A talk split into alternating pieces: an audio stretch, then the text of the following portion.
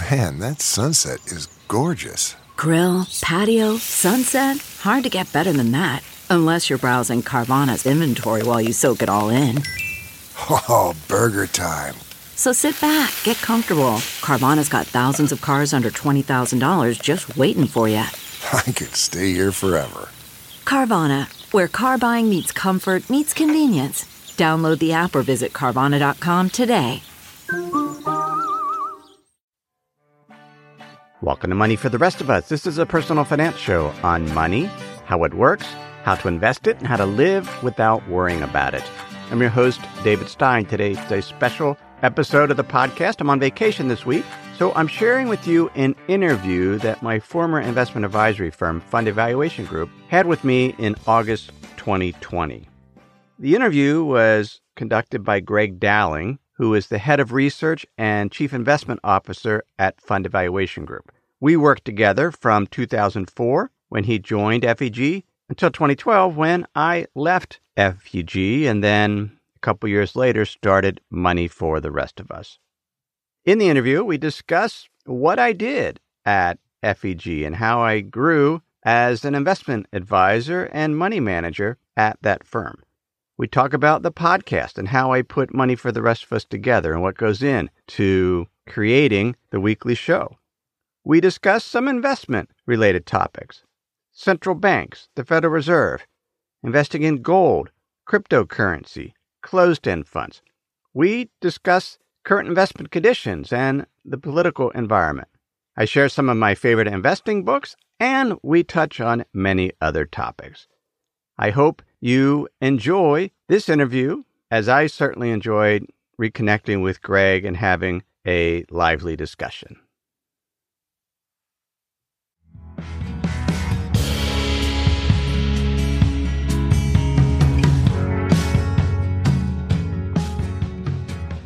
Welcome to the FEG Insight Bridge. This is Greg Dowling, Head of Research and CIO at FEG. This show spans global markets and institutional investments through conversations with some of the world's leading investment, economic, and philanthropic minds to provide insight on how institutional investors can survive and even thrive in the world of markets and finance. Today's episode is entitled Podcasting for the Rest of Us and the Money Too. Podcasting is new for FEG. We had two client conferences planned for 2020 before the coronavirus hit. Out of necessity, we turned the first into a series of podcasts. But prior to this, we knew absolutely nothing about podcasting. So today, we are recruiting a veteran podcaster to help us. I'm pleased to welcome FEG alumni and creator of the wildly popular podcast, Money for the Rest of Us, David Stein. David will talk about how he got started, lessons learned, and thoughts on the current market. David has been featured in the New York Times, Motley Fool, Forbes, and U.S. News and World Reports. Today, we are excited to have him here on the FEG Insight Bridge. Welcome back to David Stein. Great to be here. Thanks for having me. Yeah, well, we're, we're excited. We could we need some help with this this podcasting thing, and and before we do a deep dive, we thought maybe we'd start out with the FEG years. So, first things first, you often reference FEG, sometimes not by name, but your previous job. So, for listeners, what did you actually do at FEG, David? Well, sure. So, I joined FEG in 1995. It was a very small firm at the time, only 25 employees.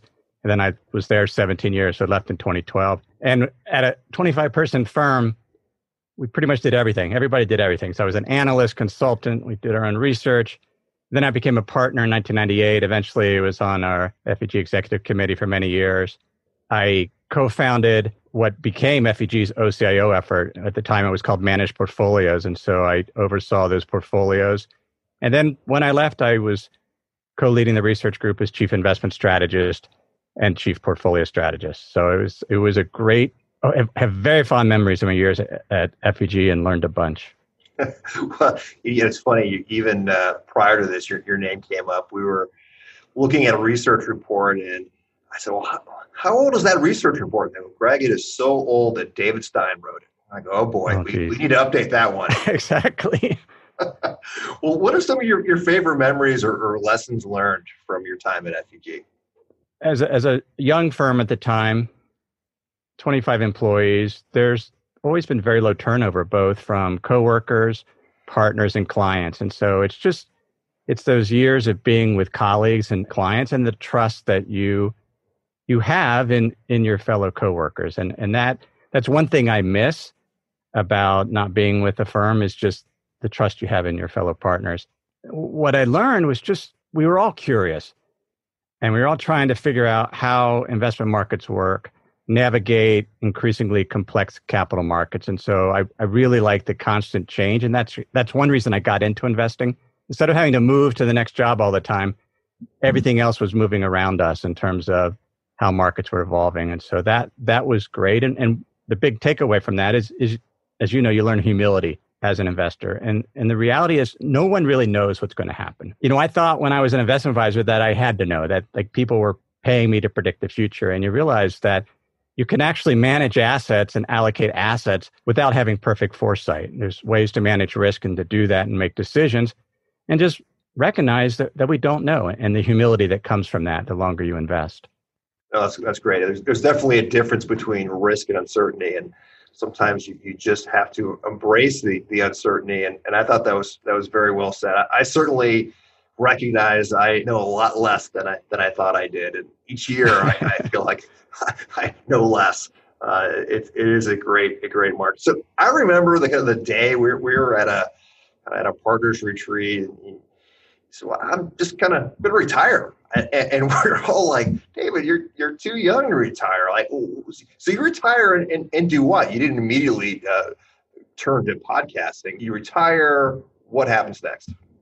Well, no, so I left in 2012 and I, I launched the podcast in 2014. I, I spent a couple years writing about investing. I there was a number of businesses I started, shut down because I was afraid somebody would hire me. I, I had been an investment advisor for so, for so long. I just, I loved investing. I just couldn't find the way that I wanted to continue to do it without, so I didn't have to manage assets and have that that weight of that fiduciary responsibility.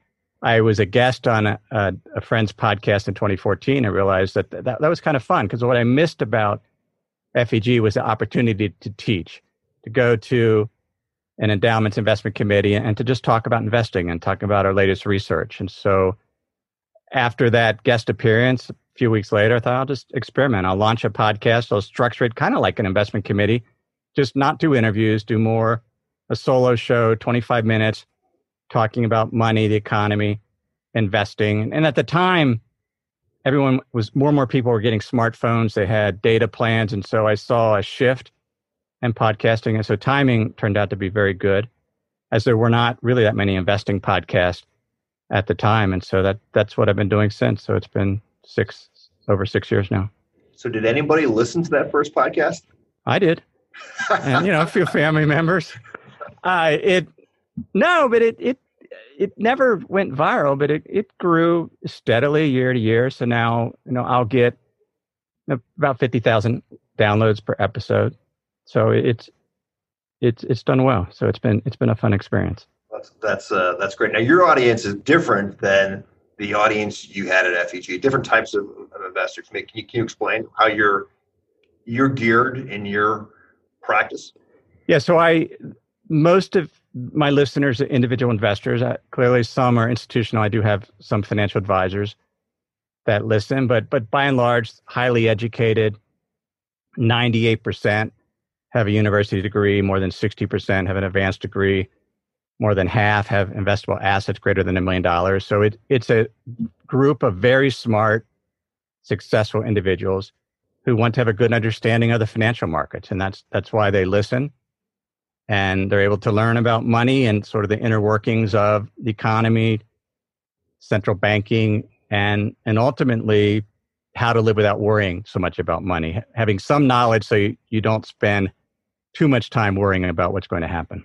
You know, those are two different worlds. I mean, I, I know you've always been an active personal investor, but sort of how do you sort of wrap your, your arms around the differences between taxable investor and a tax exempt investor that has a infinite you know lifetime. They should be around in, in perpetuity. So how do you sort of gear yourself to those types of, of topics and questions? And maybe help for the audience explain what other differences there are. Well, I mean, the biggest difference between you know my my audience and a typical institutional investor is it's their money. In that, uh, your typical board member, I mean, they're concerned about their alma mater, but they don't quite have the level of emotion that they have when it involves their own finances. And risk is different. For an institutional investor, risk is typically, as you know, is measured by volatility, whereas for an individual, risk is the personal harm that can be caused by financial losses. And they, as you mentioned, they have a very different time horizon. So sequence of return risk is more of a factor. The need to have some type of guaranteed income source so their entire retirement isn't dependent on the whims of the financial markets. So, so those are some of the, the differences, but there are a lot of similarities. Now, asset allocation, focusing on, as an individual investor, we don't really think of it, but we are portfolio managers. So we allocate our assets, try to figure out what's the best mix. Diversification clearly is important. Costs are important, including taxes. And, and those things carry over from the institutional world. So your buddy invites you to be on his podcast and, and you basically say, Hey, I can do this. So what do you what do you need to have a podcast besides having a great voice? I mean, do you go out and buy a microphone? What, what what's the next step in creating that first podcast? Yeah, having a mic is helpful because that, and and it's surprising the, the bar is, has has been raised when it comes to sound quality. Whereas, and you could in the six years of listening to my show, and a lot of people will, because much of that content's evergreen, they'll literally will start with episode one, go through all 300, and and you can see the sound quality improve. They might not notice it, but I I notice it right away. It's like, oh, I can't even listen to some of the earlier episodes. So you just you just get better over time but mainly, I mean, what's so fascinating is anyone can launch a podcast. And the technology's there. It's easy to do. The, the hard part is is finding an audience and finding people willing to share because this is not a medium that lends itself to search engine optimization or, or people finding it on Google. It's generally people telling their friends and family members about the podcast they listen to.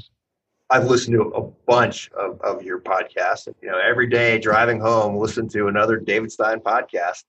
And you must be sick of you're sick of me now. I can tell. I know they're good. They're they're very good, David. you know what struck me is is the the variety of, of different topics that you discuss, and it got me to wonder where do you get some of these topics? Are they are they questions from some of your listeners? Are, are you getting your same ideas from the proverbial Wall Street Journal that everybody else reads, or you have different sources of information? How do you get great topics? Well, I get I get ideas from listeners, from members of, of my community, books I'm reading. A lot of it's the news, though. And when I do my podcast, I I don't have eight weeks uh, of pre-recorded episodes. I I'll prep for my episode on Monday.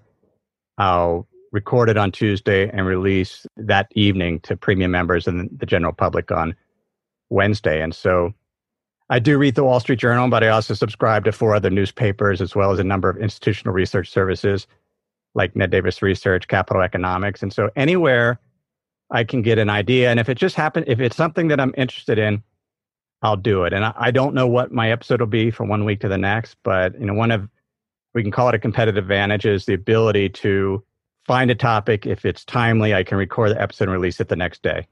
In fact, during the last presidential election where we didn't know what the results were going to be Tuesday evening. I recorded the last 10 minutes of that week's episode Wednesday morning and released it that then. And so, whatever intrigues me that I find, find will be interesting to the audience, listeners, that's what I do the topic on. I had no idea. I, I guess in my mind, I thought you had these things planned out for months and months. That that you have that much flexibility. That's that that's that's fascinating. If I may ask you, so you, you said you, you've gotten better. What uh, what's been your favorite podcast so far, and why? It, of my episodes, I don't yeah. really have one. It's usually the one that I'm working on that week.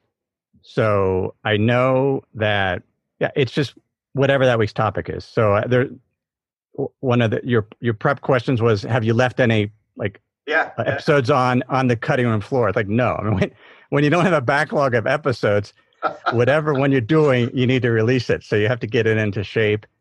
I, I spend way more time now. I spend more time now than I ever did in post production.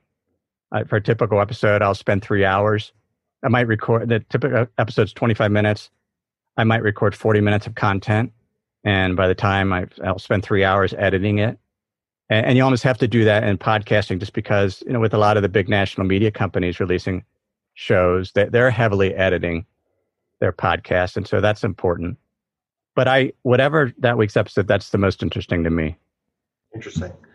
Wasn't sure maybe your your first one, or if there was one where you're like, "Wow, I I, I nailed that one." I, I I took a topic that I didn't understand, but I was fascinated or interested in, and by Tuesday, I, I had a, a podcast, and it just it just sticks in, in your memory. Well, yeah, I mean, there's certainly topics that I've learned more about, and having done the episode. In fact, I'll mention one later in this interview when we talk about central banks that just never really occurred to me. So, I mean, there are I get revelations occasionally, having done the research, and my views have changed in the six years. I'll you know I'll have somebody write me. They'll listen to one of the early episodes and say, "You said this." and, and now you're saying this. And it's like, well, yeah, it's been six years. People are allowed to learn things and to to grow, and so that that's certainly the case.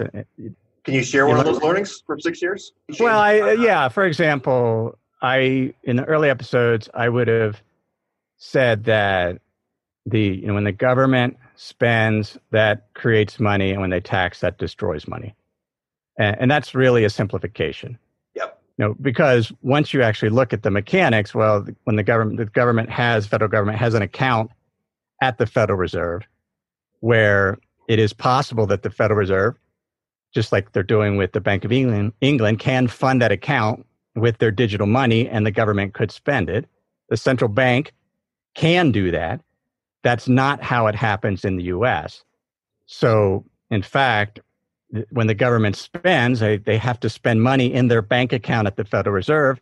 When they raise taxes, it runs through that account. So it's more more nuanced. It's just not necessarily as simple as government spending is creating money, government taxation destroys money. There's there's more nuances now. And that nuance is probably more important than ever in understanding how that works. Well, it is, right and you know and i know way more about central how central banks works today than i did six years ago because i've done numerous episodes on and I've, I've tried to walk through the accounting and then you watch and you know over these past six years central banks have been more more forthcoming about how the monetary system works and what they're doing and the power that they have where they six years ago they wouldn't you would have never seen a member of a central bank the Federal Reserve Policy Committee say that they have unlimited spending power, that they can create infinite money. They just wouldn't say it. Now they say it. When anybody talks about something being unconventional, you're you're going into to surgery, and a doctor says they're going to try something unconventional. That, that's typically not, not a good thing. And really, post GFC, the Fed has been doing unconventional monetary policy. And it, but you're right that it, it's important to understand that because I, I think a lot of us, and I, I would include myself back then, thought, well, gosh, they're they're they're printing money. It's it's you know QE. That's going to lead to runaway inflation, right? Well, right. Because and you realize, well, it, we haven't gotten any. So what what's going on? What are they really doing? Well, you, you realize that no, they're not. They're not printing money and sending it into the marketplace. They're creating money in the form of bank reserves that are sitting on banks' balance sheet. And so we, we talk a lot about, you know, what is it? And, and central banks have mentioned this, that when they make a loan or when a bank, commercial bank makes a loan, that is what creates money through accounting. It's yep. not, they're not trying to find reserves to go spend. I mean, they can always true up the reserves by borrowing it. And so there, there's these, in these topics, I find fascinating just how the commercial banking system works. And, and it, it's somewhat mind blowing when you realize this is how it works and that's why trust is so important because it is there is there are money trees out there where money can be created but there's also constraints and limits i was going to ask you this question a little bit, later but since we're, we're on the topic the fed now so so as we think about where we were uh, we kind of had the first step of unconventional policies with you know qe you know, one, two, and QE infinity, inching their way towards potentially uh, trying to raise rates at least a, a, little bit here and try to get out of some of this. And then the pandemic hit, and we're, we're kind of we're kind of back back into it. What lessons from the previous period can we use for this current period? And are there diminishing returns on what they can do? Is it is it truly unlimited? I mean, what are your thoughts given all of the time you spent studying the Fed? How should we interpret their actions now uh, on, for, in terms of investments? Well, they do have unlimited ability to create money, but the constraint is: do people want to accept that? That the dollar is a non-interest bearing Federal Reserve liability. That that's all it is, and so they can create it as much as they want. But I did an episode a few weeks ago, episode 295, where I talked about could the Federal Reserve go insolvent? And this is an example of just something that, that had never occurred to me. I looked into the work of an economist with the London School of Economics, Ricardo Reis. And he, he said insolvency of the central bank is not just theoretically possible, it's also a frequent, it's also frequent in practice across the world as attested by multiple currency reforms that have taken place. And, and it had never occurred to me that commercial banks that have all these reserves from the, from the central banks could decide we don't want them anymore and trade them in for dollar bills, for cash. Now, I don't know if they would or not, but they could. And that, if you take these reserves that are locked at the Fed and converted them to actual dollar bills, and that started flowing into the economy. And so it all comes down to trust the trust that citizens have in the central bank, the trust that commercial bankers have in the central bank. And so when you see the Federal Reserve buying non investment grade bonds or, or non investment or basically buying bonds, including some non investment grade, those that have been downgraded, and, and realize, well, what would happen if default rates spiked? and you see how leveraged the Federal Reserve is, that they could go in insolvent. And then what happens? You know, does the federal government replenish their capital? Do people panic? And so there's all these un- uncertainties and unknowns, but recognize that federal, the central banks have a huge amount of power, but they're not infallible. There are constraints.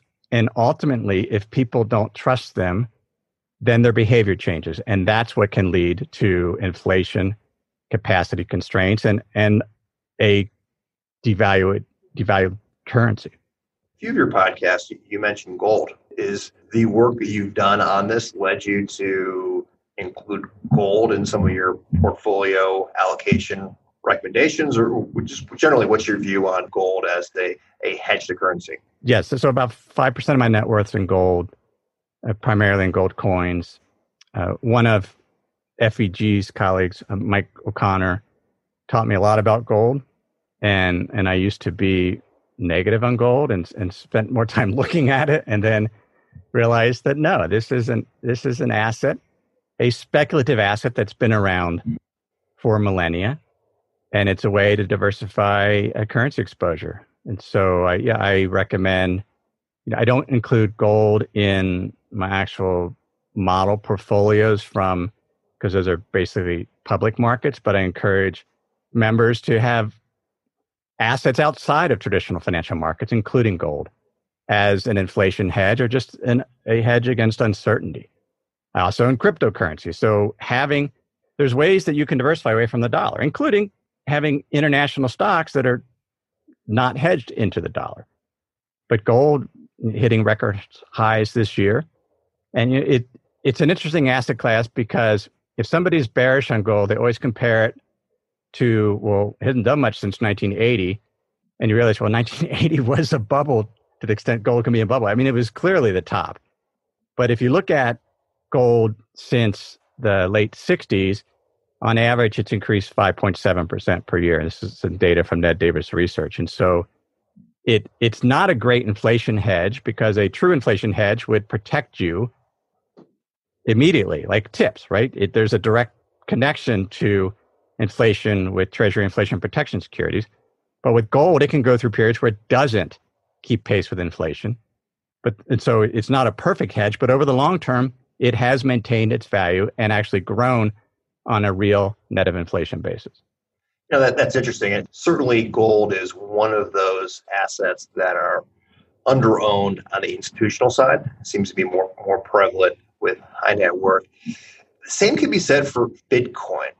And so you may see institutions on, on the private equity side or venture, really venture side, investing in some of the technology, the blockchain technology, but not really owning Bitcoin. So I, would just be be curious on on your kind of views on you know Bitcoin as as a investment. Right. So I've I have followed and, and owned Bitcoin really since 2013, and unfortunately, I, I sold some, most, a couple years later before it really took off. So it's something that I've monitored, but it it's a form of digital gold, and it's like any asset, like gold. You know, gold there isn't a way to value it. There is no income. It's worth whatever investors and speculators are willing to pay. Gold has an advantage because it has earned that trust over millennia. Bitcoin's been around for you know, about 10 years. And so people own it as, and it's fascinating. You can carry on your phone tens of thousands of dollars worth of, of, of cryptocurrency such as Bitcoin and and send it immediately. So it has some advantages, but it will only work if people actually trust it. And just like it, same with fiat currency, it works based on trust. And it's earned that trust. It's extremely volatile, but it's something that I own just as a, a speculative hedge, couple percent, two, three percent on my portfolio in Bitcoin, Ethereum, and, and some of the other cryptocurrencies. It's not something that I would put a ton of money in, but certainly something to, to keep an eye on just because of how fascinating it is and, and the technology behind it is equally as fascinating. Thanks for sharing that. I, again, I, think that is that is very interesting. Are, are there other sort of non-traditional investments that you follow or, or recommend to, to your clients? Well, there, there's some that, like in the institutional world, I, I remember once we had a an FEG client it was a, a new foundation that had spun out of a healthcare organization. And so the investment committee was made up of primarily people tied to the insurance company. And I think at the time we did the only preferred stock manager search ever at FEG, the first convertible bond manager search ever at FEG, and as well as some other asset classes we don't typically use. And and you realize that for an individual, I mean, there are elements as individuals, we're not allocating huge pools of money. So we have flexibility to go into some of these asset classes.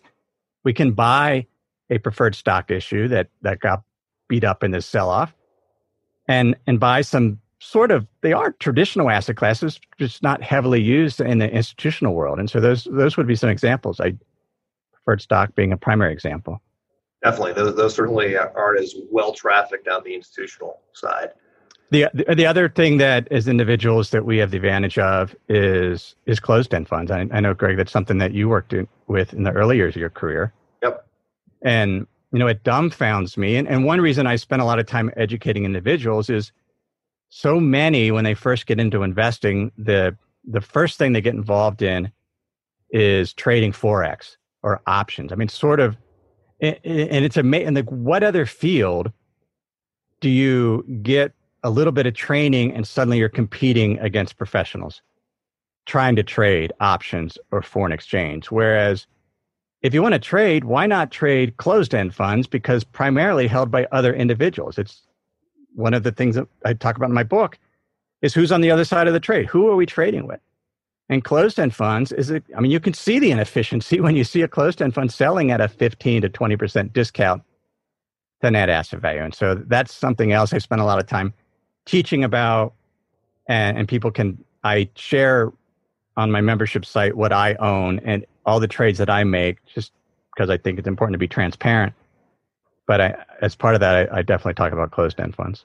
Yeah, no, that, that's uh, certainly a, a sleepier market. And, and yeah, sometimes for active management, you, you want those less efficient markets. You don't want to be competing with machines or hedge fund managers. You know, other retail investors might be the uh, might be not as probably not as, as sexy, but uh, you can make a lot more money, and that's certainly the goal in, in any of these exercises. Well, right. I mean, why why trade in forex when you can trade in something that yields eight to nine percent? Exactly. At least while you you're learning, you're you're picking up some income. As you look at the markets now, and there's certainly a, a lot a lot going on. You know, outside the Fed, maybe they make a policy error of some sort. What are some of the other big risks that that, that you're worried about right now? Well, the COVID nineteen, the yeah. the pandemic. One of the things that I do, and and I did at FEG you know, as, part of my chief investment strategist role was to do a regular market commentary.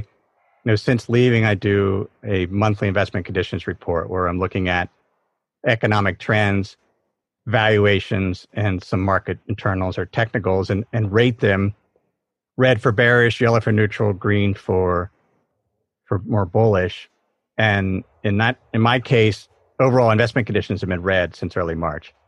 And you know, once the Fed started to be more active in terms of what they're buying, we've slowly been adding back risk. But this has probably been the most challenging investment environment that, that I've seen since I've been investing, mainly because of the uncertainty of, of COVID.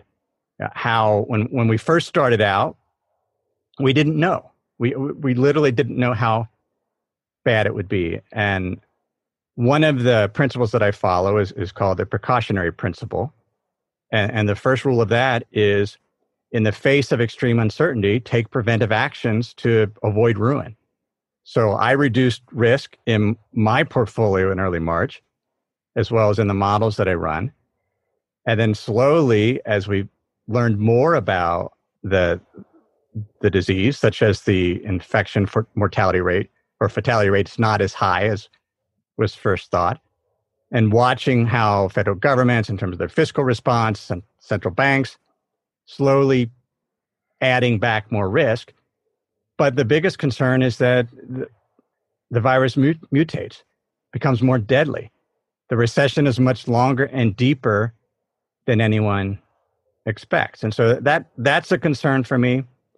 A loss of trust in institutions, the central bank, the, the federal government, I mean, the whole political process and just how disheartening it is in terms of the sheer anger both sides have and the, the lack of belief in, in it, it just dumbfounds me how people don't seem to want to believe anything anymore. And and so far that hasn't impacted investment behavior, but eventually could where people started hoarding. And you started getting uh, you know real fear regarding the dollar and it starts to fall. And, and, these are things that i think are remote but they're they're very real risk which is why i think we should have some currency diversification. Own some gold. Own perhaps some cryptocurrency. Own assets that are apart from the financial system. Private capital assets. Own some land as an individual just so you can be protected against who knows what may happen. Yeah, th- those are, are certainly not probable, but they're possible, right? So you, you have to have that scenario in, in your investment playbook. Broad diversification is always always a good thing, but what you just explained, maybe canned goods should be part of that too. That was that was a, a, a pretty dire uh, assessment of things you're, you're, you're worried about. I uh, certainly can uh, sympathize. I, I, love watching the news, but it is it is hard to watch the news these days. A lot, certainly a lot, a lot going on. Well, canned well, the, the canned goods is something. I I was back in Cincinnati in mid March for a, a, funeral, and and that was it was on that flight back when it, it suddenly hit me how severe this pandemic could get, and, and I'm even questioning questioning why am I on an airplane? Like what what are we doing? I mean, if it hadn't been for a close family member that passed away, we wouldn't have been there. But going to Kroger in Madeira that weekend and seeing the shelves bare, and, and you really and I've been to countries where the shelves are bare like that, Cuba, for example, and Italy often was like that, and you realize that no, that there's who would have thought toilet paper would would there'd be a run on it? And so, yeah, having some food storage somewhere, I think all of us have learned that the the the system can be break down very quickly. And then you get people panicking and then it breaks down even more. And that those are remote, but we saw it happen. It's certainly, I think, as individuals and as corporations, we're moving from you know just in time to just in case, and that's certainly going to have uh, some some broad implications on on markets, right? Supply chains and, and every, everything else. Those are certainly some, some important thoughts there. So you're podcasting one, once a week. Do you ever listen to the competition? Well, I don't have a commute, so having a long commute is really good for listening to podcasts. So I, I don't listen to that many. But I mean, there are a few that on the investing side I have enjoyed. Jim Grant's Current Yield podcast. I'll, I'll listen occasionally to the Sherman Show, which is a podcast that DoubleLine does. Mm-hmm. The uh, the Investors podcast is is another one I listen to. Stig Brodersen's a good friend of mine. So those are some on the investing side. I have always enjoyed the work of Seth Godin. Mm-hmm. Uh, he's a very very good marketer. His podcast is called Akimbo, A K I M B O. So that so those are a few that that I listen to and very much enjoy you'd also mentioned you, you wrote a book. So not only are you a podcast, but you're an author now. What are some of the lessons that you're writing about or things you're trying to teach the reader in your book?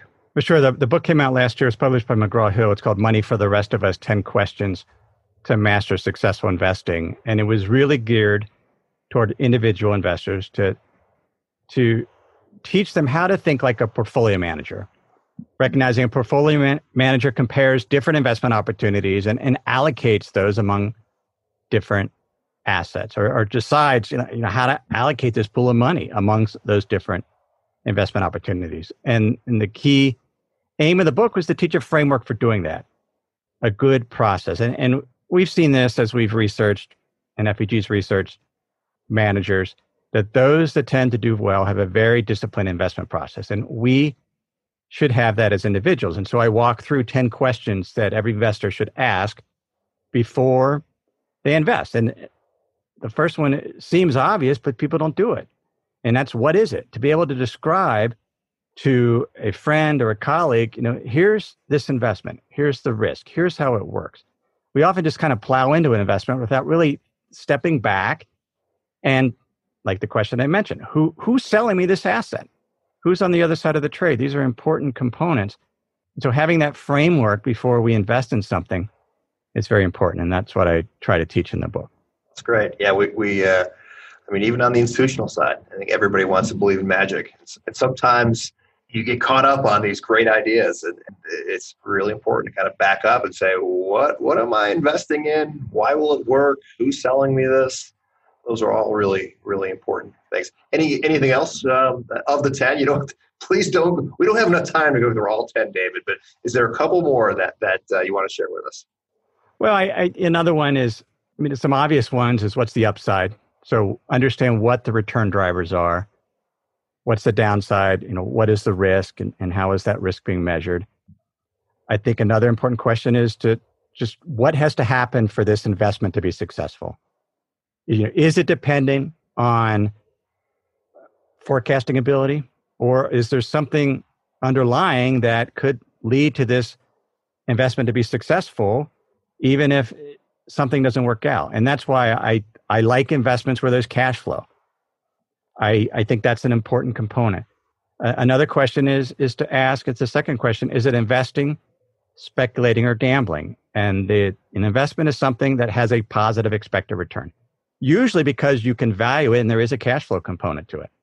Whereas a speculation is where there's some disagreement between whether the return will be positive or negative. And gold is an example of that. And, and then a, something would be gambling if, if it has an expected negative return. And, and, and you do that to be entertained. You go to Vegas to be entertained because it has an expected negative return. But oftentimes there are asset classes.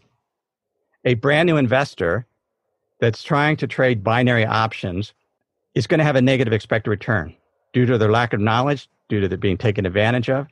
And so it's important to kind of break investments into these broad categories and spend most of our time trying to understand investing, investments, what's the expected return, what has to happen for us to be successful, understand the fees. And, and so those are some other examples of the questions in the book. Gotcha. I've, I've always known you to have a very eclectic reading list. So, what are you reading these days? Maybe give us a few, some of your, your favorite investment books, and maybe a few non-investment books that are just you know good to get the mental juices flowing. Well, this summer I'm reading Middlemarch by George Eliot. So I mean, that's kind of been I've, I have found myself, and I've always read sort of classic novels, and this is one I just hadn't read before. But from the investing standpoint, like that's March, right? To, to get through it. Yeah, I'm getting there. You know, I'm probably two thirds of the way. Right. I mean, I've not watched the movie. I'm sure it's come out in a movie multiple times, so I have no idea what's going to happen with the book. But this was a book written in I think 1870. It talks about life in the UK in, in the 1830s, and you realize how people in the 1830s thought they were on the cutting edge, and, and you realize the themes that are covered in that book are the exact same themes that that happen today. We just have faster cars than they did. But other than that, so there are some things that you, I can learn from books like that. From the investing side, a couple books that stood out this year that I've enjoyed.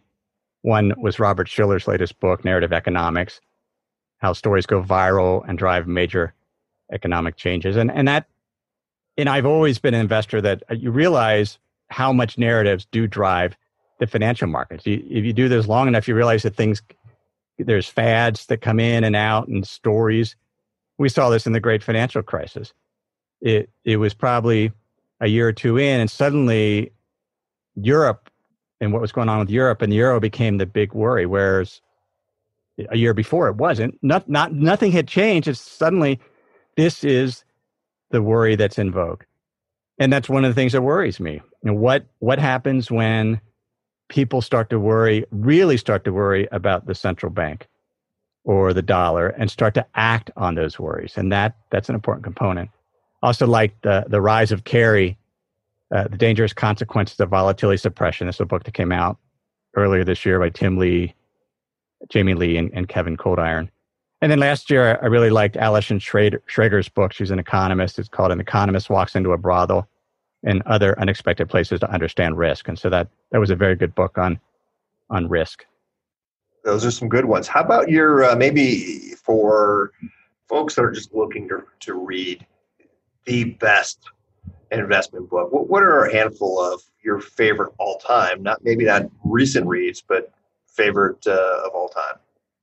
Probably the one that well, there's two that stand out. I really like the Wisdom of Finance by uh, Mihir A. Desai that came out three or four years ago, as well as Adaptive Markets Evolution at the Speed of Light by Andrew W. Lo. Those, both of those books really took deep dives into finance, particularly Lo's book on how markets have evolved. And it's really an extension of modern portfolio theory that modern portfolio theory is good, it has flaws, but at times there's other ways to look at it. And that, that was a very, very helpful book your reading ends up in, in your blogs? Is it, is it more for fun, or does does it really help you kind of think through some of these different topics?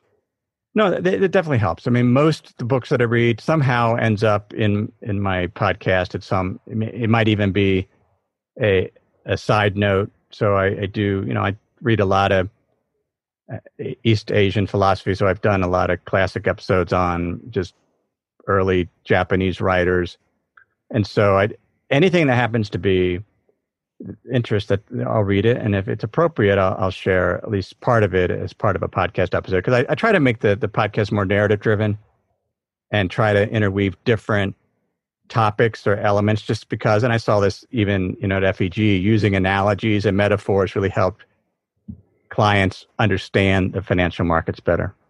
Yeah, we we all uh, we all seem to process stories a lot better than numbers, which to your point about narrative, sometimes that's good, sometimes it's bad. Uh, sometimes right. those those are false narratives that that lead us to uh, the the easy button. But yeah, you you certainly you certainly bring in in a lot of different stories, and uh, which I think probably people appreciate and and find your podcast to be very you know you know interesting, right? Not just the the dragnet, just the facts. You're, you're throwing in some very um, sometimes obscure references in, in, in your uh, in your podcast. Well, you're right. I mean, this is not a podcast where it's it's it's four bullet points. And and you know, you, sometimes you look at negative reviews, and, and people you know, negative reviews like, well, uh, he didn't use five, five bullet points. He, why did he tell that story? And you and that's something I've learned over time is is to you know, sometimes the right story doesn't belong. So I I do cut stuff. I mean, an example of something I cut, and I should sometimes share this story, but like we bought a camper this year, and we're out in the middle of out by the Salmon River. Nobody's there. Laprelle and I are there alone, and it's nine thirty at night and we lock the keys in the car. And this is a 2002 Suburban. I mean, there, there's no fob. Like the, the, the car is locked. Stranded. What do you do? I, I, you there's no cell phone coverage. You can't call a locksmith. So, you know, we took a rock and we, we threw it through the window to get into our vehicle. Now, there's an analogy there. There's a metaphor there. I haven't. I didn't use it in that episode because I just couldn't find a connection to the investing market. So sometimes just not. It's good to have stories, but just telling a story for good story's sake, if there's not a point to it, then it's often best to leave it out. Definitely. You mentioned feedback, maybe some, some criticism. We live in this social media world, which it's good, right? Because it's offered you a whole nother medium, a whole nother career. It's easy for you to get out there and people are, are like generally liking what you're doing but it's also really easy for them to criticize you and so it, it, cuts it cuts both ways how do you deal with that is that is that does that that used to bother you does it not bother you now i mean what's what's the general feedback and how do you deal with it you know occasionally look at podcast reviews i don't spend a lot of time on it I, I there are there is constructive criticism and, and I'll take that to heart. I mean I I had a guy that spent he had a podcast reviewing other podcasts and spent 30 minutes really? just critiquing my pot. It was brutal. But I listened to it, and, and one of the things that he mentioned, he he says he has a lot of mouth noise and, he, and he's a breather. And I thought, huh, well, maybe I should look at what he's talking first, figure out what that even means, and find a way to fix it. And I hired a voice voice coach and spent more time thinking about well, what is what did the audio sound like? You know, is there white noise? Is there to breathing sounds. And most we don't, we don't notice it. I mean, we all breathe, but you realize that uh, we, we we can tend to tune that out. But you can always be improving. And so, but there's other venues where, like I did YouTube for a while and finally gave up because the comments there were just mean. Right? I mean, they're not helpful. Like I I like constructive criticism, but if YouTube podcast reviews are, are way nicer and more helpful than comments on YouTube. And the problem with YouTube is you're so dependent on that algorithm that you have to interact with those comments in order to grow your channel. And I finally gave up. It's like, I'm just not, I don't want my business to be dependent on YouTube's algorithm and having to interact with with inane comments that I just like, this isn't even worth a, a reply. you have a better uh, educated uh, clientele on the podcast world. Is that kind of what you're, you're getting towards? Well, uh, that's part of it. And I just people like to just troll for fun on YouTube, and like I, I mean, I still have videos up there that gets you know tens of thousands of views. They have hundreds of comments. I just don't even look at them because the comments haven't changed. They're still and they they were controversial topics. I mean, they were there was one was on monetary modern monetary theory or MMT. Another one was on you know dollar crashing and and things like that that that tend to be a little more political, and so uh, bring out the the knives, I guess. Is is that helpful to uh, if you're choosing a topic? Do you want it to be controversial or, or timely? Are those kind of the, your two big levers that you'll pull to get listeners? Well, my approach is like I, I'm, my podcast is not political, so I, I you know, I, might, I have a political opinions, but I like I've not. Let's say take the Trump administration. Right, there's enough comments about the Trump administration in the news every single day that I, I don't need to spend time talking about that. But I can talk about trade policy or immigration, or talk about the economic consequences of political discussions without necessarily being political or partisan. And so I, have tried to to do that, and, and that's a learning process. You realize, for example, I I shared in a recent episode, maybe at the very end of a podcast, about five minutes on the whole concept of privilege. And I realized, you know, based on, and I had people that oh, we really enjoyed your comments. I had people quit my membership site and said, "How dare you lecture me?"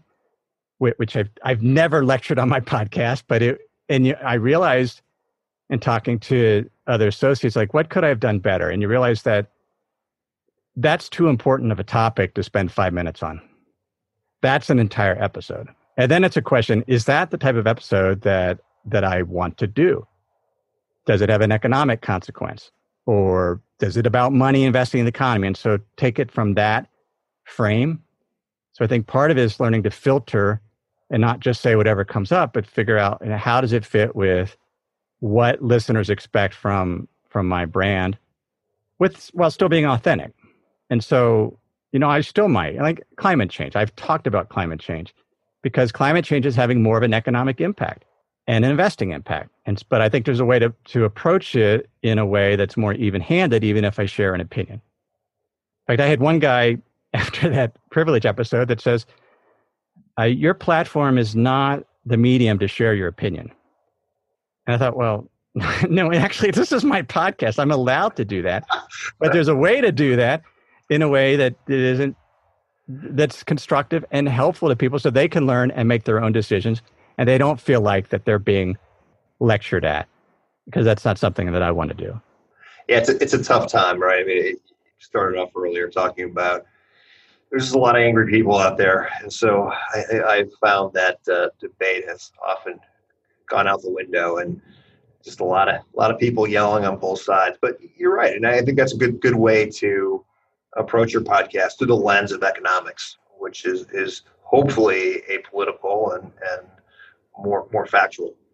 So we we talk about um, all of this and how this is developed from from you retire from FEG, try a few different businesses. A couple years later, you try a this podcasting thing, and you know you get a little traction. Later, dabble in YouTube, write a book. I've admired that you've done a lot of different things. What does the journey for David Stein look like now? What's what's next for you? Well, professionally this year, I'm very focused on upgrading the video content on my membership community. So you realize, been investing for several decades. Is there a way that I can describe and teach investing better? And so do it in, and so I've, in some of my videos were, you know, shot for four or five years ago. And so i I'm going through, I have a whole asset allocation and portfolio tools section of my website so spending way more time, like what's the best content that I could put out on that topic to take a beginner or an advanced investor and walk them through step by step to build an investment portfolio. So that that's what's driving me professionally now, as well as you know put put out a solid podcast every week. Actually, two podcasts. I do a, a free podcast and then a premium podcast.